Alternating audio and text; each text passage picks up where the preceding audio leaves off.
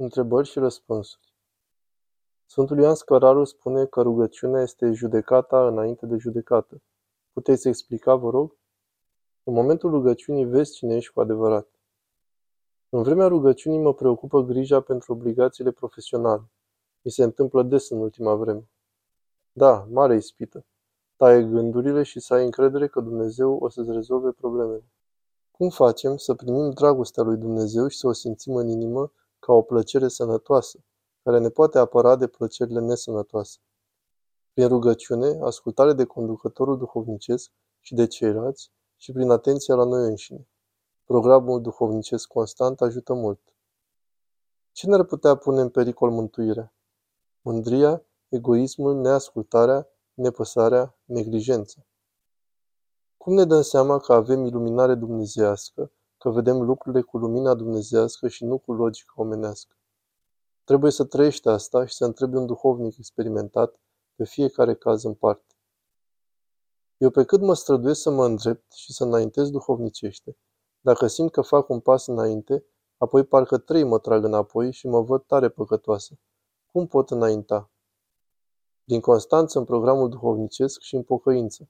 Să nu renunțăm să ne îmbunătățim și să facem binele și Domnul ne va ajuta. De asemenea, să nu ne mândrim. Ce este sfiala duhovnicească?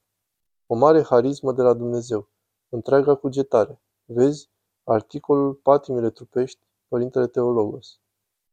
Uneori mă rog ca bunul Dumnezeu să-mi dea dumnezeiasca luminare. Este corectă această cerere a mea sau trebuie mai întâi să o dobândesc?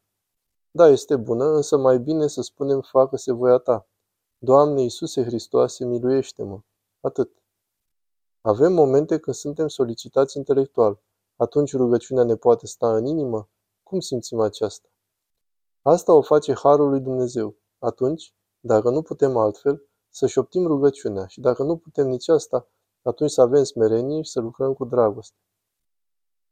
Dacă m-a ajutat cineva, dar nu îi știu numele, cum să mă rog pentru ei? Doamne Iisuse Hristoase, miluiește pe robul Tău! Evlavia la un sfânt vine de la noi sau de la sfânt? Dar cum sfinții ne aleg pe noi? De la sfânt vine. E taina lui Dumnezeu și a lor. Când o persoană decide să meargă la mănăstire, după ce criterii alege locul? Dacă se odihnește în locul respectiv, și cum se înțelege cu stareța, starețul din locul respectiv.